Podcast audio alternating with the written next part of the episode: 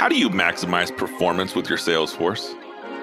My name is Anthony Garcia, and I'm the host of the Catapulting Commissions podcast. Join me every week as we discuss topics such as performance or improving retention, and we do so by interviewing some of the top sales professionals and entrepreneurs around the world. Now, let's enjoy the show.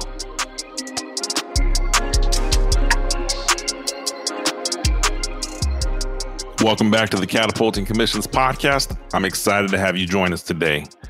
Our guest is Robert Gonzalez. Robert is the Chief Operating Officer and co founder of MyBooks Pro, which offers profitability and bookkeeping service for real estate agents, sales professionals, and investors. In today's show, we're going to dive into and discuss how do sales professionals keep more of the money they make? How do entrepreneurs keep more of the money they make? Now, this is the Catapulting Commissions podcast. Robert indeed has a sales background. Robert started in 2005 working for Vector Marketing, which distributes and sells Cutco cutlery. He spent nine years selling and selling Cutco and building a sales team to sell Cutco. He was the number one branch manager in 2009 and is responsible for over $4 million in Cutco sales. He took his experience with Cutco, went and transitioned to a startup company known as Trumaker. While at Trumaker, he was the national sales trainer responsible for training the entire sales force.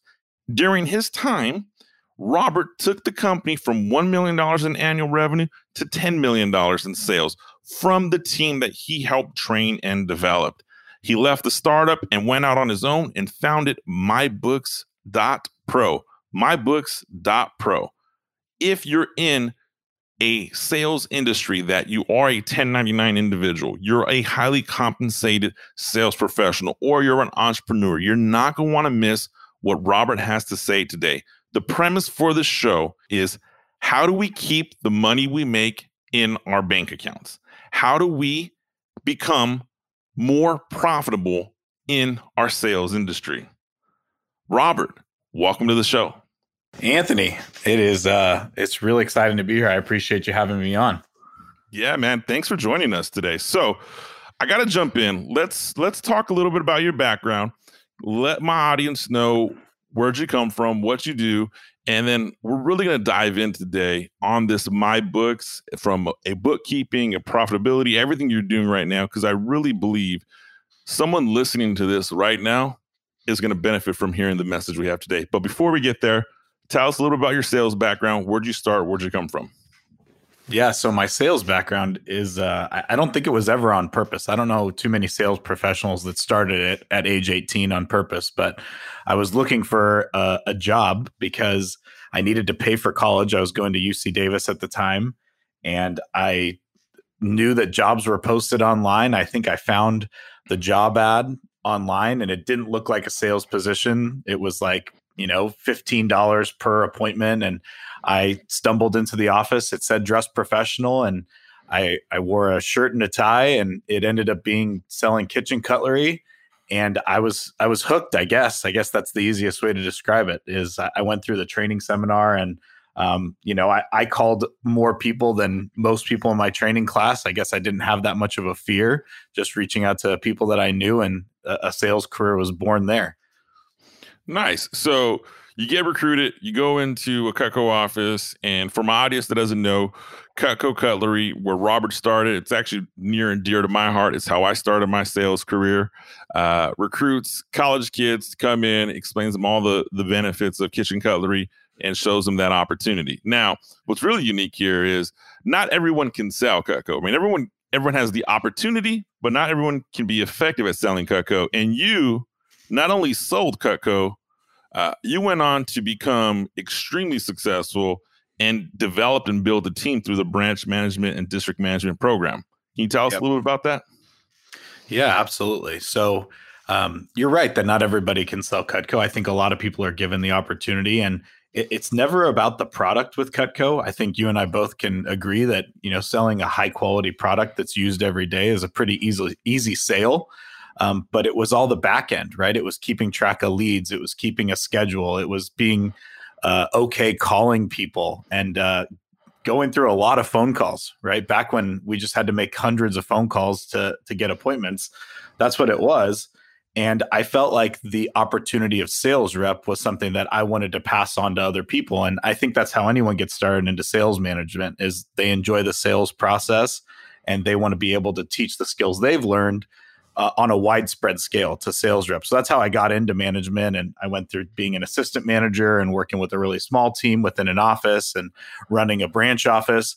And my, my branch experience, and for those of you listening, a branch experience is um, only a four month office. So a district manager role, which you alluded to, um, is a full year round career type role, and the branch manager position is just four months. So it was a four month office where you get to basically open up during college and then close down at the end of the summer and you go back to school. So that was my first taste of management. And I said, you know, if I'm going to start a career, this is going to be something that I want to do full time. And that's how district manager evolved. And, uh, you know, I, I ran a district office for almost five years. Yeah, I mean, you you put in a career through through Vector from beginning to end. Looks a little short of nine years, right? So you spent some time selling. That mm-hmm. branch management program is is a phenomenal opportunity for kids in college to learn what it takes to run an own business. And I imagine that that was really your first experience with entrepreneurship and managing books and managing finances.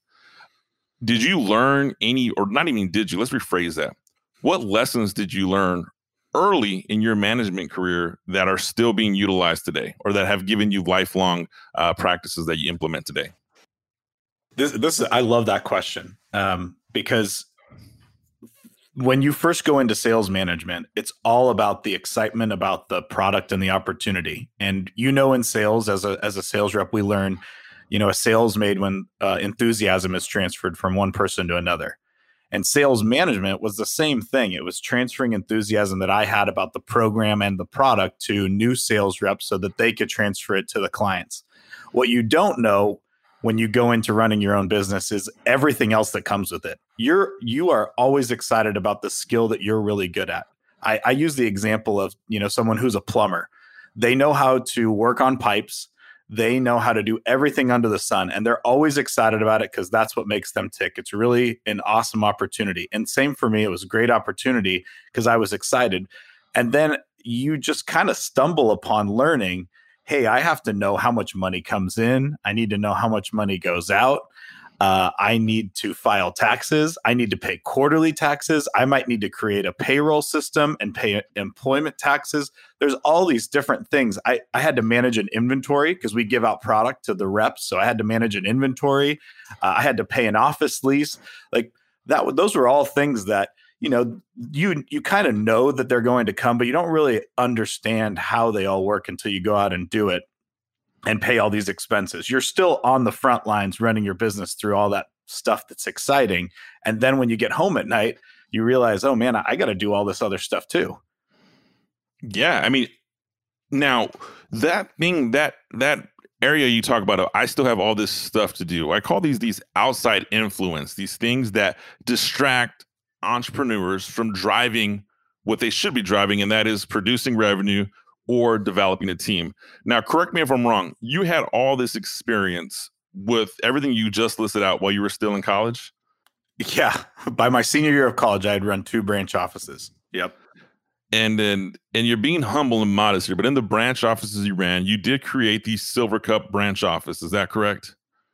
Yeah, we were the number one office in the company in 2009.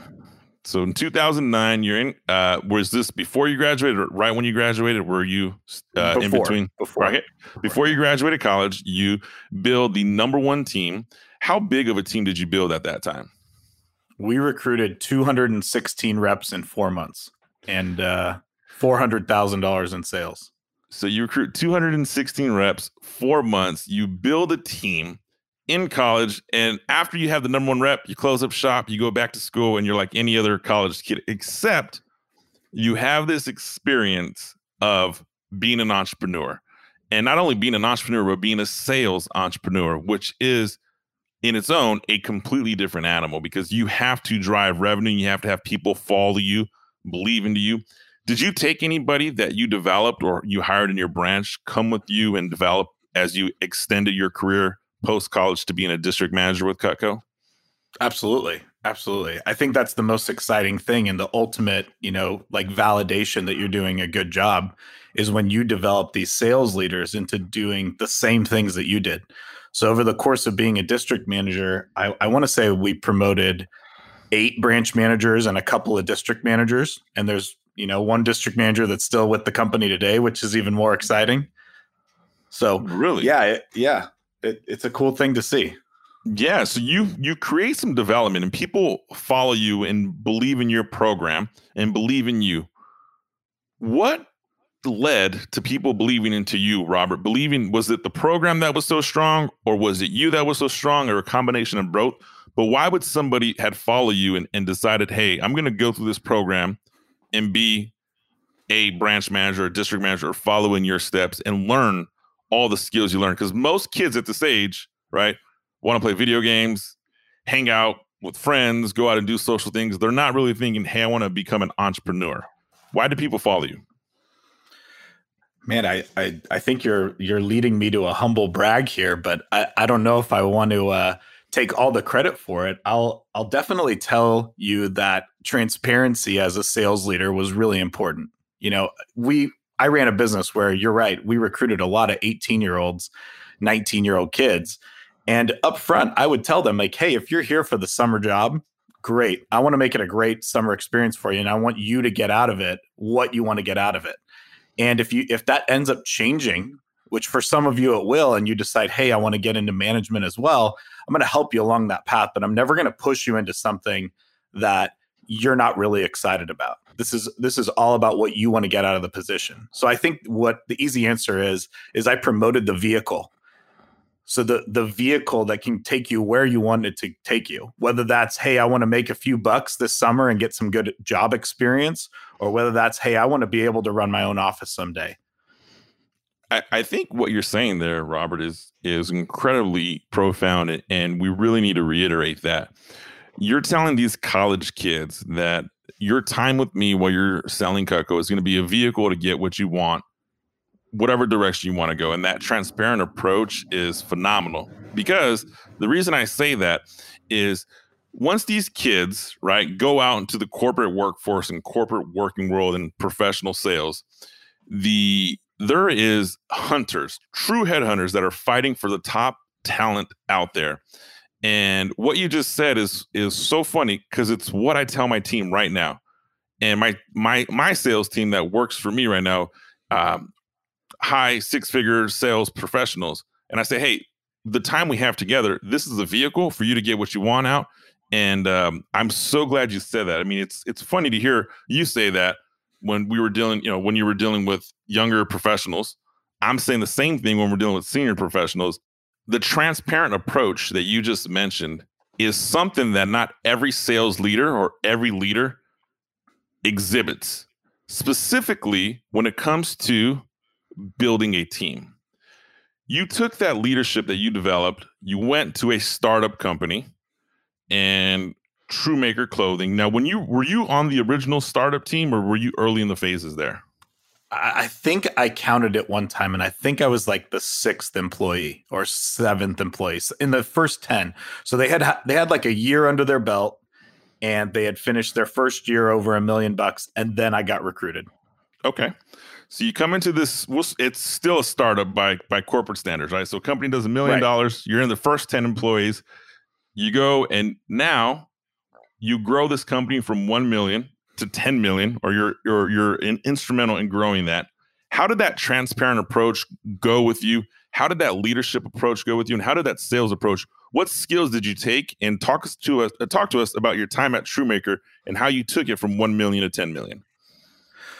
First off, if anyone has never worked for a startup, they should because that experience, you learn, you basically learn 10 years worth of skills in one to two years because a startup is changing every day, especially when we're talking about one in the San Francisco Bay Area where the angel investors that invested in our company probably invested in hundreds, if not thousands, of other companies and the goal is to pay back the investors and make it big.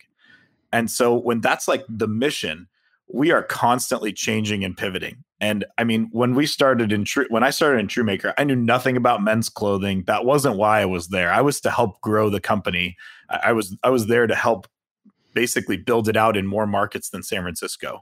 So, um, first off, when I first got recruited, it was, hey, we want you to build out Northern California. I live in Sacramento. It's two hours from San Francisco, and I was supposed to build out the Sacramento market. Well, I ran one training class. So I, I launched like, I think it was like 10 sales reps in Sacramento. They all killed it. And as soon as that happened, the CEO calls me and says, Hey, we need you to run San Francisco now. this really? was no joke. Within within like a month of me starting, that they said, "Hey, you you did a great job in one month. Come run the biggest market in our or the only market in in the company, and we need you to grow it so that we can duplicate it across the country." And that's what I did. And I I commuted to San Francisco for like a year and a half, four to five days a week from Sacramento. I would get up at four in the morning and drive down to San Francisco to miss as much traffic as I could, and I'd drive back at the end of the day. It was unbelievable. And like I said, if you've never worked for a startup, it's one of those things where you get a few gray hairs, but you're going to learn a ton of stuff in the process. So we we built out San Francisco and the company grew at the same time. So as we were growing the sales force, um, basically our back end and the uh, the corporate office was how do we support this sales growth? and it was creating new products, it was creating new programs. So I was writing programs on the fly. That's really hard to do too. So I was writing sales programs, writing sales materials, sales scripts, everything under the sun as the company was changing, you know, what products were offered and what target clients that we had. Um, it was it was a fun journey, and I definitely learned a lot about how startups run and um, how they spend a lot of money and how they can save a lot of money because um, it's just a whirlwind. And so you have to make all these decisions so quick um, from the back end and also from the front lines in the sales field.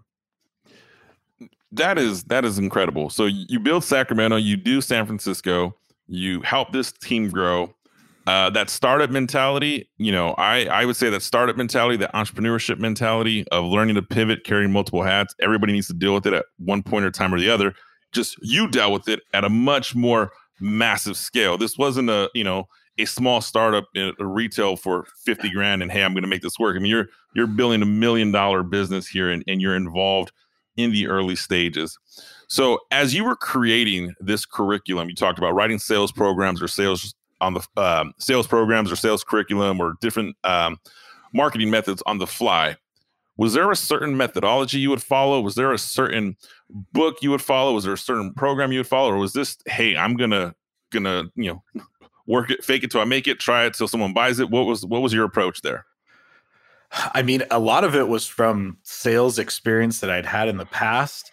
Um, also watching and being there with my sales reps and noticing what clients' reactions were and how to how we br- how we built value in the product and then how to ask for a sale.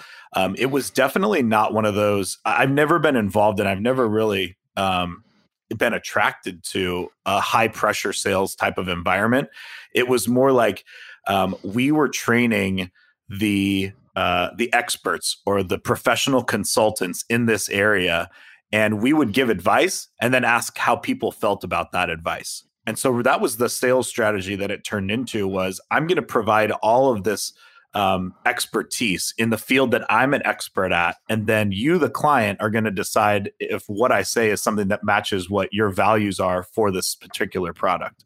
So I, ho- hopefully that answers your question a little bit. I don't know if there was a certain influence or um, maybe it was just, you know, years of of noticing how clients interact and how they don't want to ever be forced with a yes or no question. I, I know that that was a big thing. We rarely asked yes or no questions because we never I never saw the benefit of that. I always like to ask, how does a client feel? And then you can get the true concern out or the true objection, and then you can handle that objection because they're going to be a little more honest with you rather than asking, hey, do you want to buy this? They say no, and you ask why.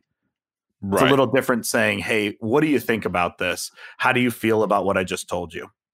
So that was a little bit of the approach that we took when building out sales programs was making sure the client felt comfortable, there was a trust factor built, and then when it came to close, it was more like a conversation rather than um, you know, kind of like an interrogation. So how did how did people get clients at Trumaker? Now, two questions. Fun fact: Is Trumaker still functioning today? Uh, they got purchased or they got acquired in late 2018, and so they're still around, um, uh-huh. functioning in the same capacity. I, I, don't know if they're functioning in the exact same capacity, okay. but I know that I know that our our outfitters and some people that I ended up training, they still work there and they still meet with clients. Um, so what it was that- largely. Sorry, go ahead. No, no. So, what does that sales process look like then? So, um, you know, an outfitter, and I, I, I own some Trumaker clothing. I think it's phenomenal. It was, it was my very first uh, exposure to custom fitted clothing, which was, you know, it was like it was the death wheel, right? I started custom fitting clothing, and now I've never stopped because it just once you go there, you can't go back. But yeah, it's tough how how do what does that sales process look like right so let's let's assume majority of the audience hasn't heard of Trumaker doesn't know that sales process how does that process go from finding a, a prospect to getting a, a, a, revenue at the end yeah so the prospects were um at least when i started they were largely word of mouth or largely referral and the company started doing online advertising and running Facebook ads and Instagram ads. And so that would come into our only our top outfitters or sales reps. So it was probably still about 80 20, where 80% were generated by the uh, the outfitter or the sales rep, where they would ask for referrals at a current fitting, um, or they would try to get into offices. That was a big thing that we had created was the office program, where you know they would meet with one guy and the, the, the, typical audience was a guy. They made men's clothing. So um, i do actually mean the word guy there.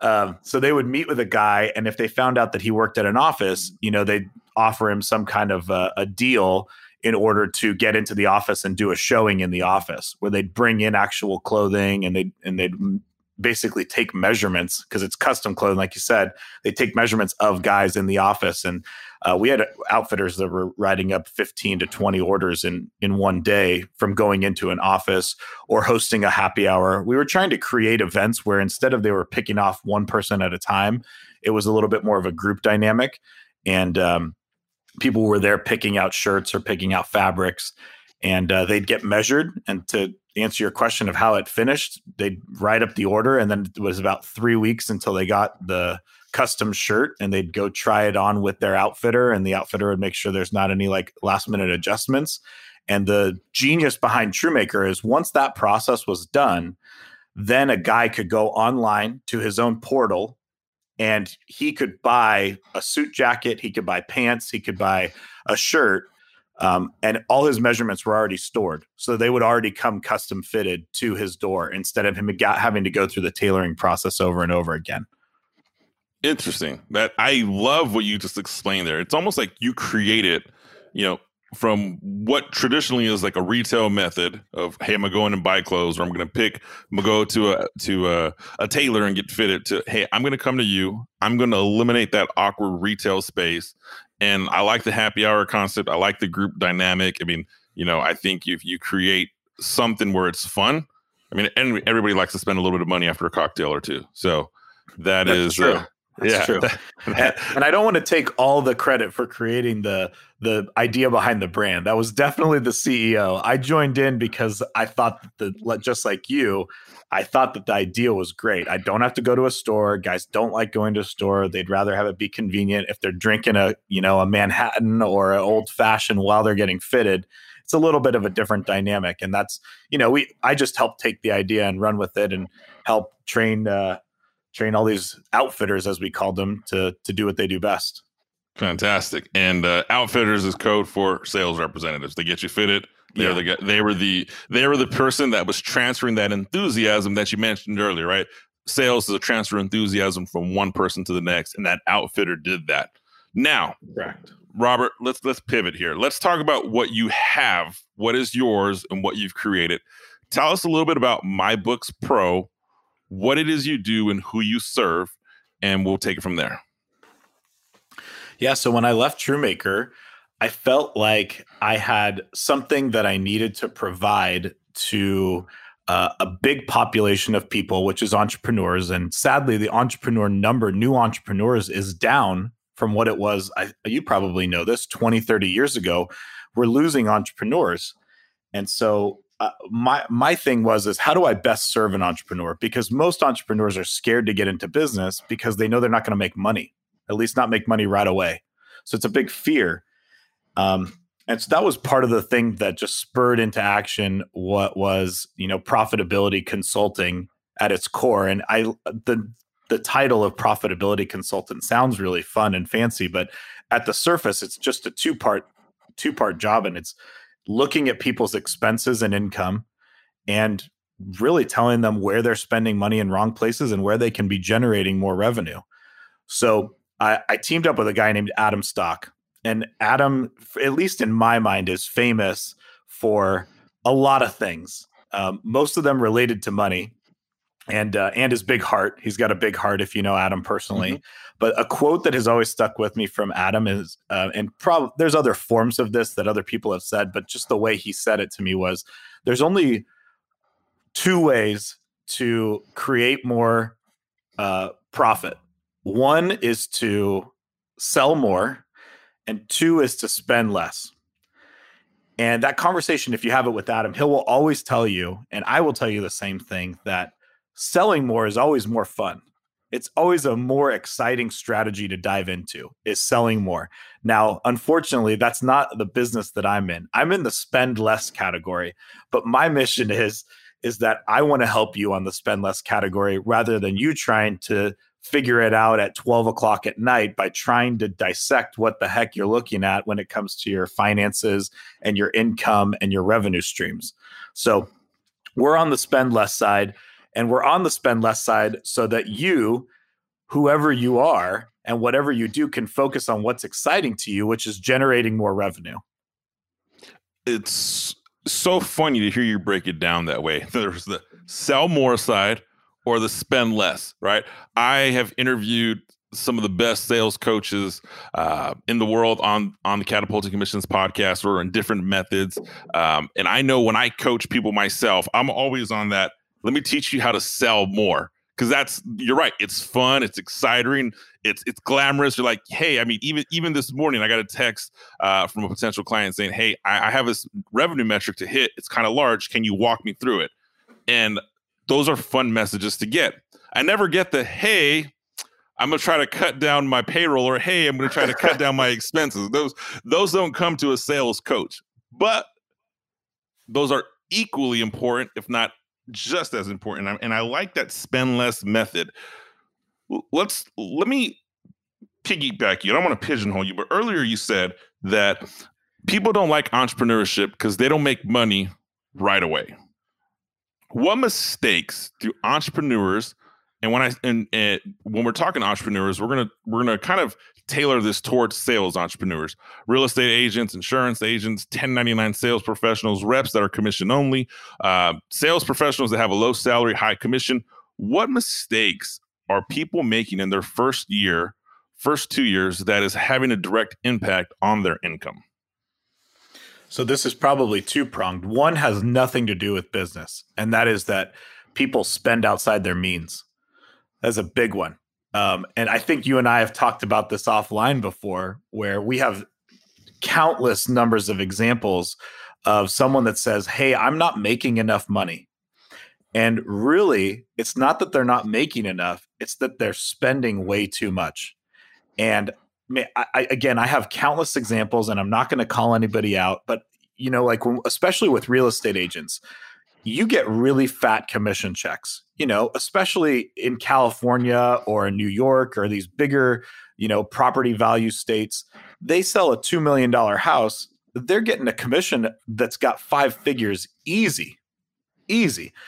The biggest mistake they make there is they see that and go, I can afford a lot of stuff. If this is how it's going to be, I can afford to buy a $80,000 Range Rover today. And I can afford to upgrade my house. When the base of that really is if you're a brand new entrepreneur, business owner, I, we tell people all the time live like a broke college kid because at one point in time in your life whether that was a year ago or 15 years ago you did you you lived off a thousand bucks a month you lived off $500 a month but choices along the way you chose to spend more because you were making more well what if you just chose to live small while you figure out how much money you're really making and then we can decide how much you should be spending. So that's definitely one side of it is the personal side of people are just spending way outside their means and it's really easy in the sales arena. I can tell you from personal and again, I I am not like the messiah of being great at spending money. When I was a brand new manager in Vector and I had a a number one office, I made a hundred grand in a summer. My 1099 for four months was a hundred thousand bucks. You give a 21 year old a hundred thousand dollars, there is no 21 year old out there that goes, you know, well, I should save 30% for taxes and I should probably put 10 grand in the bank. Like, I think I had like five grand to show for that 100 grand at the end of the summer because I would get these $5,000 a week commission checks and go, man, I can afford to buy a new suit at Nordstrom today. Whereas I had never spent that much on a whole month's worth of expenses two years ago. So a lot of it is a choice that we make of I'm going to be disciplined in how much I spend on me. So that's a big one. On the business side of things, I think we discredit how much we have in expenses. And a, a big thing that bothers me, and it never used to bother me, which is um, I would have sales managers tell me, hey, that $200 a month expense that you have, just think about it like this your office just needs to sell $1,000 more in order to cover that expense. Now, at the time, it made so much sense to me because it was like, oh, yeah, so that $200 expense, it probably generates $3,000 in revenue and it only has to generate a 1000 in order for me to cover that basis. But what I didn't realize is that those $200 expenses, they add up, especially when all of them are being thrown at you. The most important thing to understand is that entrepreneurs are the most sold to audience for a lot of business services there there always are going to be business services that are sold to entrepreneurs because entrepreneurs look at it like that. They look at it, I can just increase my income in order to cover that expense. But sometimes when you're starting up, it's about being lean and sticking to what you know and sticking to the things that you know you're really talented at and then figuring out from there what can I add in here to increase revenue without spending a ton. So I think people spend too much right out of the gate just relying on their skills and abilities to generate more revenue. Yeah, absolutely. That entrepreneurs being sold to is 100% um, a market that I don't think is ever going to go away. And we're always going to have entrepreneurs. And, you know, right now, you know, we're dealing with this um, COVID uh, epidemic, which, you know, you're going to have some entrepreneurs that are going to crash and burn during this time. You're going to have others that are kind of standing on the sidelines, waiting to jump in the game. And you have others that are going to learn to flourish through this whole scenario. But people selling to entrepreneurs, that that is a that is a market and never been truer. And I share this with you, Robert. Uh, the moment I put Anthony Garcia Inc. up on my LinkedIn profile, now I've been doing Anthony Garcia Inc. for some time, but I was like, you know, I'm going to finally market myself. I'm going to put this out there. I'm going to put the book out. I've had a sales rep email me or call me almost on a daily basis to sell me some widget, some service, some platform, and everything looks like, hey, I need this. You know, I, I want to buy, you know, I, I want to buy someone to manage my social media. Um, I, I want to buy someone that's going to help write my copyright for my website. And if they do it well, maybe they're 10 grand now, but man, they can they can bring me in 250 grand in revenue, right? So how do how does somebody like me right? And, and we'll use myself because I can defend my my my point of view here if we need to. But how do I prioritize what I spend my money on as an entrepreneur? This is a great question, and now more than ever with COVID, I think a lot of businesses are looking at expenses. You know, I get off the phone with clients. I have in the last couple weeks since the whole COVID thing started, and they've said, hey, this has allowed me some extra time because I don't have to take a flight to XYZ and the conference is now virtual and it's half the time. So, what do I do with that extra time? I've been looking at my expenses.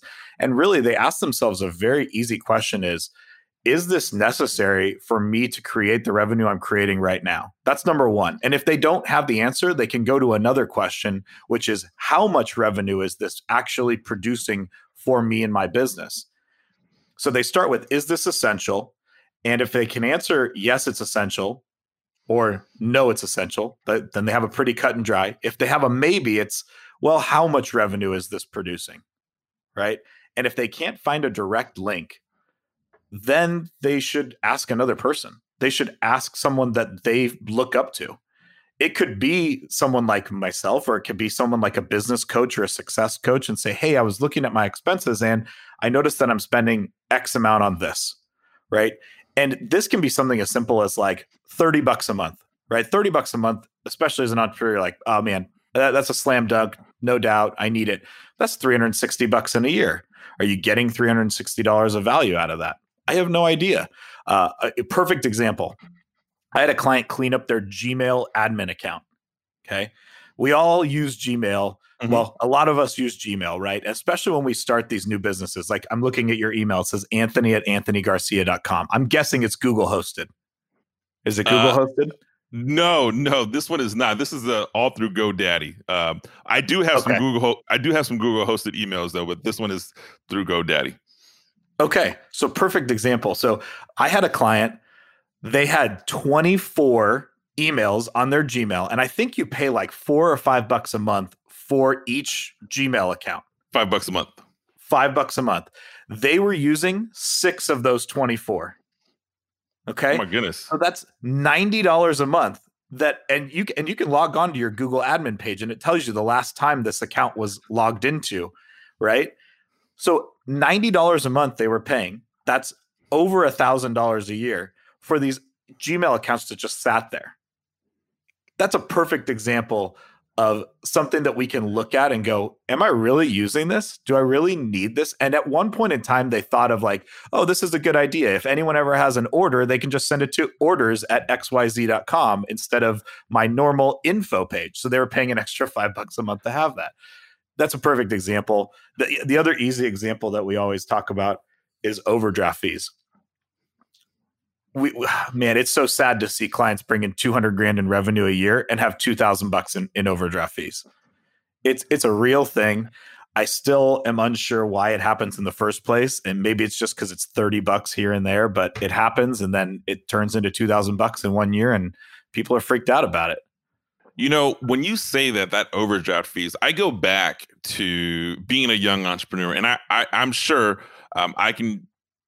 I'm positive. Let me say I'm sure. I'm 100% positive. I was that young entrepreneur that lived off overdraft fees because overdraft fees were like, hey, I can overdraw my account a little bit. I don't have a line of credit that's available to offset me because I was the entrepreneur that spent a lot more money. And, and I'm very transparent. If you listen to any of my previous episodes, my first sales business, my first uh, crack at entrepreneurship crash and burned, not because of my skill, but because of my ability or inability to manage finances was really, really, really hit me hard. So, uh, yeah, I think that there's a lot of things that entrepreneurs spend waste money on. That email one you mentioned is is phenomenal because I, I do have a as you're saying that I have a Gmail account that I do pay five bucks a month. That's 60 bucks a year. And I'm like, I don't, I can't remember the last time that I used that email or that domain. It's just, you know, five bucks a month. And I'm like, oh, I, I don't even know if I even see the email, but I do know that it draws five bucks out of my account. That's interesting.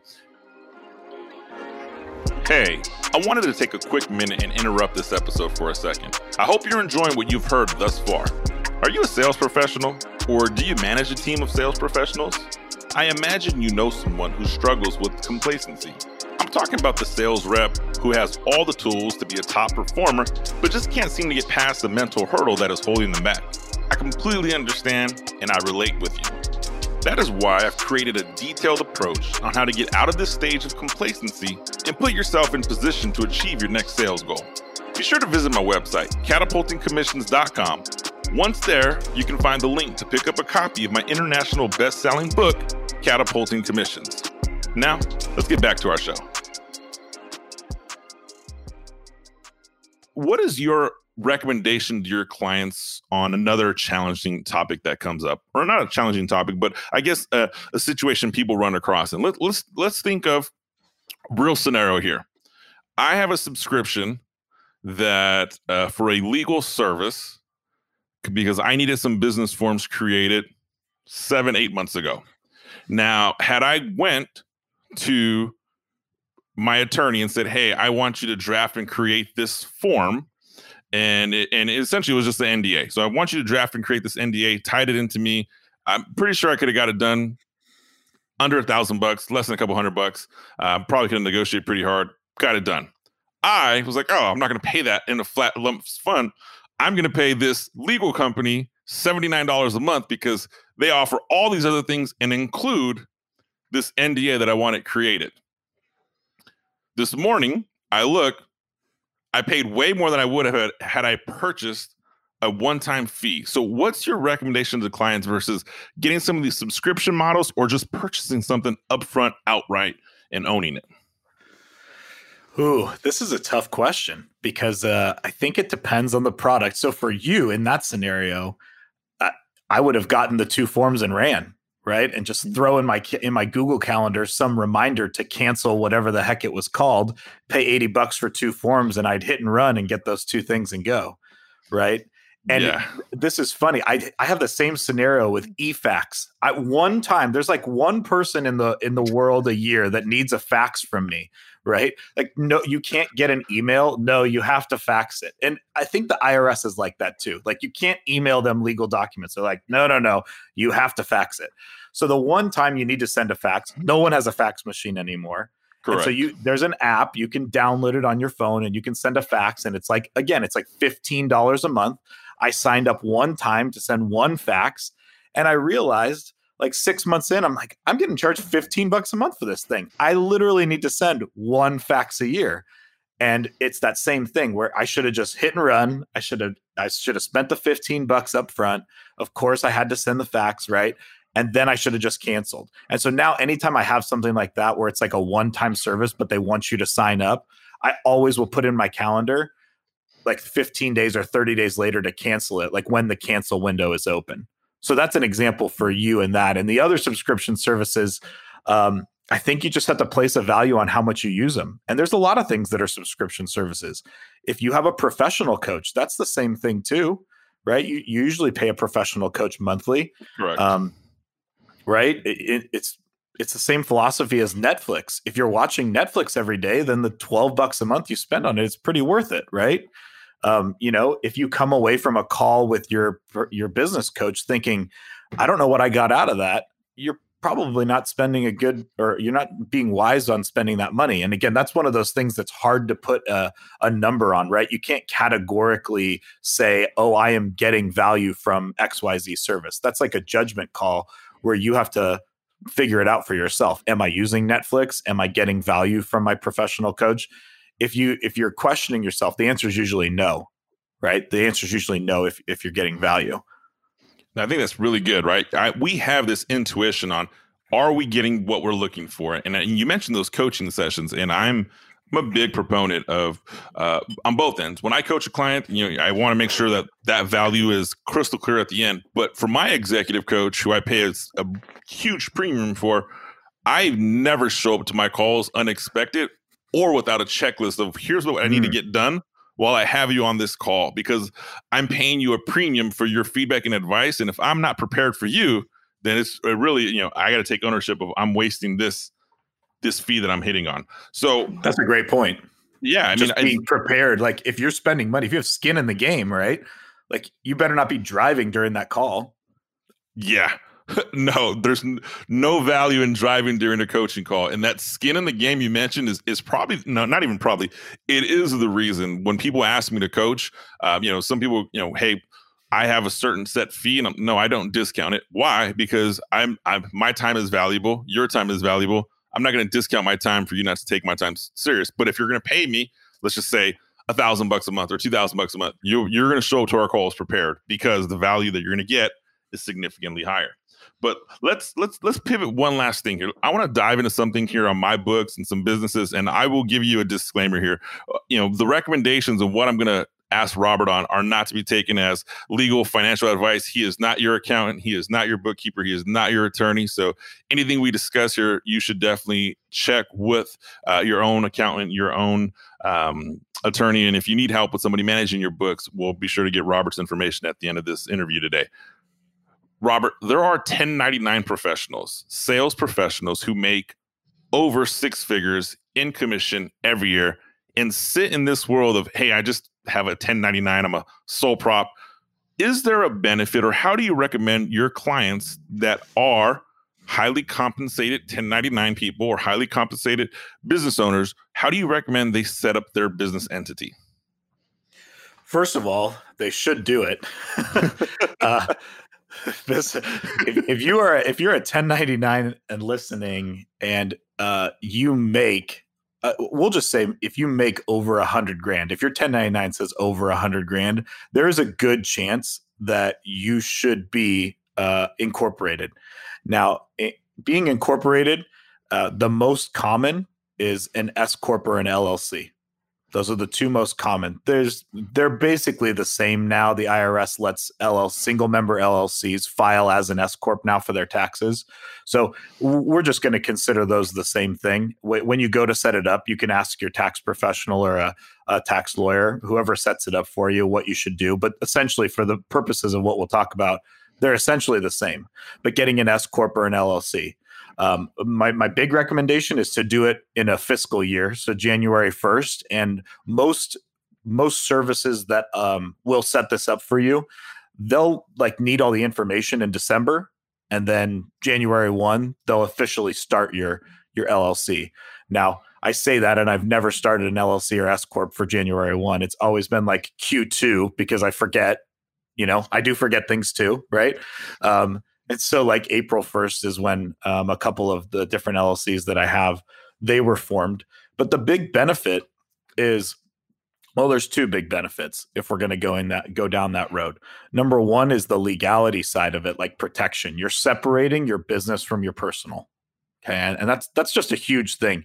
And as a side note, I'm going to go on a small tangent because I can't emphasize this enough. Please do. When when you are an entrepreneur or when you're thinking about being an entrepreneur, the best thing you can do for yourself is separate your business and your personal. Even if you don't go run out and get S- eh, eh, incorporated with an S corp or an LLC, go down to your bank and ask them, "Can I have a second checking account?" And make that checking account your business checking account. You don't even have to open a business checking account if you're like if you're just getting started in real estate or like you're going to do an MLM or some kind of entrepreneurial sales that's like highly commission, just start a second checking account and use one credit card for that side of things and use a, all your other credit cards or one other credit card for the personal side. Um, that's like step one of what I just talked about, which is separating your business and your personal. Even though it might just be you, you have the business you and the personal you. And when you become incorporated, one of the the other benefit is the financial gain, right? Um, if you make a hundred thousand dollars, when you go to pay taxes, besides income tax, and again, this is something a lot of entrepreneurs don't know about. They call they they pay something called self-employment tax. Now, that's not the real name for it. The real name for it is FICA tax. It's it's it's the employment tax that if you were working at Walmart, the employer would pay seven and a half percent roughly, and you would pay seven and a half percent roughly. Now, when you become an independent contractor, a 1099, you pay both sides of that. And that's why they call the self employment tax roughly 15%. It's really, I think it's like 15.2, something like that, 15.3. But either way, in addition to income tax, you're also paying that payroll tax. So when you become incorporated, you pay yourself as an employee, but you're not paying yourself the full 100K as an employee most of the time you're paying yourself as an employee roughly half that. So you're still paying that 15%. You're paying the 15% on the 50K. But then the other 50K, which is called your owner's distribution, you pay zero FICA tax on that. So essentially, what you're doing is you're saving 15% on half of your income by becoming incorporated. Now, some of you just dropped what you were doing and you tried to figure out how do I get incorporated? Because you heard what I just said is how do I save 15% on half my income and I get incorporated to do it? That's what I want to do. I will just put a really small disclaimer. check to see how much it costs to become incorporated. Because Anthony, you and I both know that in the state of California, whether your company makes a dollar or a million dollars, it costs $800 just to have a corporation every single year. In addition, we have to file two separate part, pieces of tax information. We have to file a K1, right, for our business. Mm-hmm. So that's another fee that we're going to have to pay that's associated with our business. And the other big fee that a lot of people overlook is the payroll fee. So I use a company called Gusto to run my own payroll. Gusto, I can't recommend them enough. I'm not paid by them. We have all our clients that run payroll, they use that because Gusto is amazing. But it costs me 50 bucks a month. So that's another fee. So the three big fees associated with being incorporated are whatever your state's filing fee is, however much it costs to run payroll, and the extra cost of filing a second tax return. So w- we usually say, hey, it's like at a hundred grand. Hundred grand is usually a good point. I think there's so much value there, and if you have to, you should press rewind and listen to that again right? If you're a 1099 and you're above that 100 grand mark, there is so much value in benefiting. And one of the things that you that um, you, you didn't talk about, right, is or you kind of alluded to it, but that protection with that corporation, right? Once you truly have a separation from your finances, your business, there's a corporate veil that protects your corporation from your personal life. I'm not an attorney, but I do know when I set up Anthony Garcia Inc., there was a lot of what you just said was came to mind uh, and was definitely uh, increased my overall business acumen and financial acumen because I did separate personal and business expenses. And I wish I would have learned how to do that much earlier in life. And, and you know, it, it you know, if you can only go back to talk to a 15 year version 15 year younger version of ourselves we'd be great but you can't. So now so now it's me telling you. So all right. So your 1099 uh, clients are like hey let me get you set up. Let's get incorporated. How do you provide them a value? Let's say i come on and i want to hire MyBooks Pro to help with anthony garcia inc what is that what does our engagement look like? You know can you maybe explain a little bit about the p and l's and what we go through? And then how does that you know where where do i get my money back or where do i get my value from from bringing MyBooks Pro into my onto my team? Absolutely. This is uh i, I appreciate the layup question. Um so uh first off on the absolute surface level what our company does is we we keep the books. We're we're a bookkeeper. If you want to describe us in one word it's bookkeeping. So what we do is we use the gold standard in quickbooks or in uh, accounting software which is quickbooks online and we track every single dollar every actually every single penny that comes in and out of your bank accounts and or credit cards used for the business. What this does is it allows us to generate a profit and loss statement. Now if you're using an accountant right now and they say hey we provide bookkeeping services too that's that's accurate most accountants do what makes us a little bit different is we're going to ask you hey what is it important that you see on this p&l when we send you this profit and loss report every single month, what do you need to make sure you are seeing on there so that you can comprehend it? So we'll break down categories like we talked about. Hey, how like an internet service is Google web hosting, right? We just talked about that's one way our client found out that they were overspending on Google every single month. They were paying them for 18 unused email accounts. They saw that because they looked at their P&L and said, "Why is my Google expense so high?" And that's what we do we're going to take every single income and every single expense and we're going to put it into a profit loss statement and we're going to categorize it to the way that you get a report every month rather than trying to figure out what the heck your business is spending.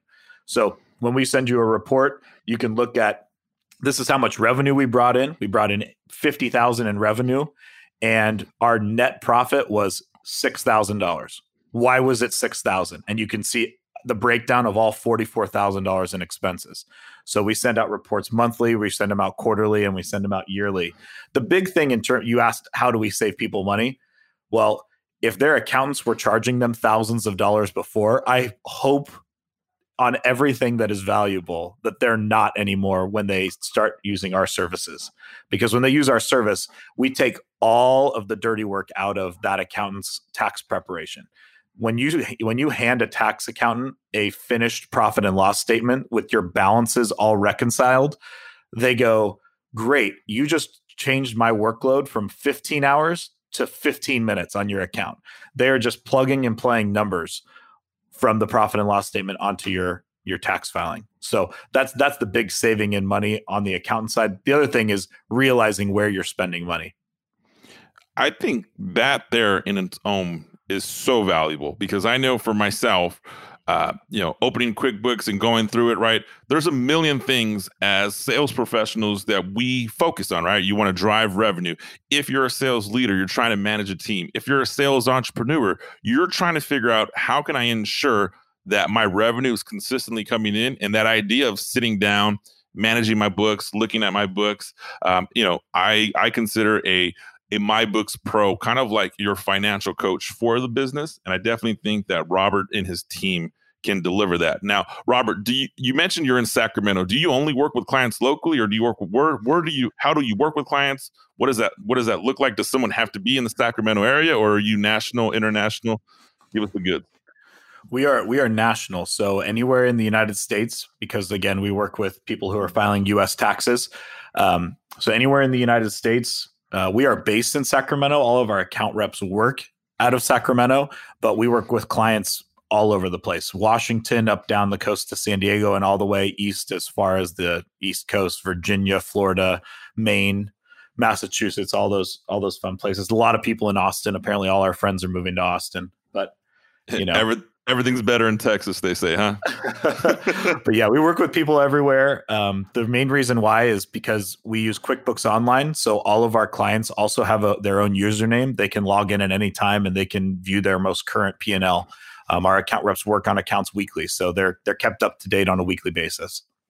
Good, good. That is uh, that is good to hear because there is so much value in that that virtual bookkeeping, that virtual uh, ability to work remotely with somebody. And right now, with COVID going on, we are dating this show. We're in, during the COVID pandemic. Everyone's working from home. You're used to working from home. I mean, it's uh, you know, you kind of you kind of have that that luxury of of of you know having that ability to take work home. So if you are in that group of you're a 1099 and you're making a good amount of money, maybe you're a 1099 you haven't hit that six figure mark and, and you want to learn something i think robert and his team can definitely help guide you. Or you have some sort of business that you are in a position where you want to take a better look at your numbers because the only way to catapult your commissions is two ways from what we learned today. One sell more and i can definitely help you and drive you to do that Two, which in my opinion is probably the more fun part or the more impactful part, spend less. And Robert and his team at MyBooks Pro can help you do that.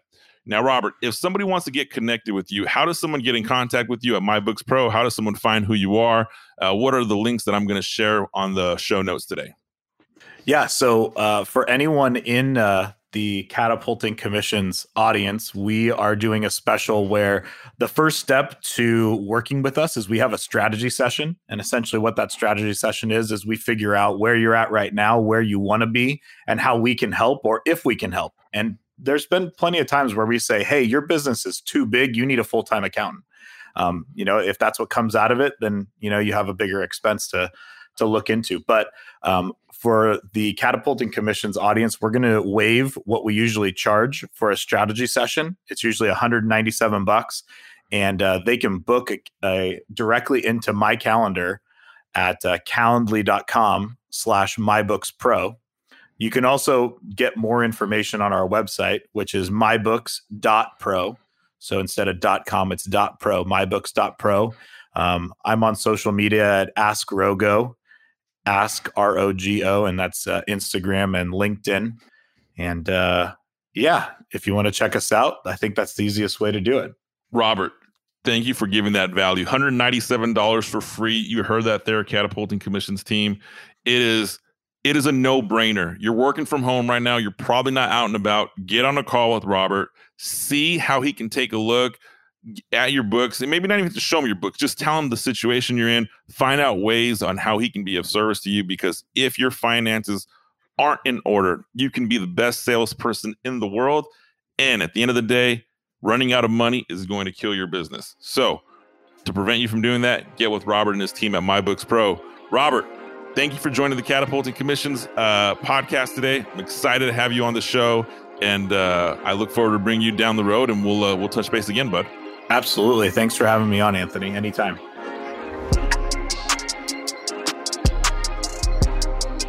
Well, that does it for today's episode on Catapulting Commissions with Anthony Garcia. If you found some value in today's show, please be sure to head over to iTunes and leave a five star rating. Don't forget to subscribe to Catapulting Commissions. That way, you get notified of new episodes every week. Lastly, please take a screenshot of today's show and share it on Instagram. Every week, I'll be giving away a signed copy of my best selling book to one person who tags me at Anthony P. Garcia 99 and includes the hashtag catapulting commissions. Thank you for your time, and I look forward to helping you achieve higher commissions.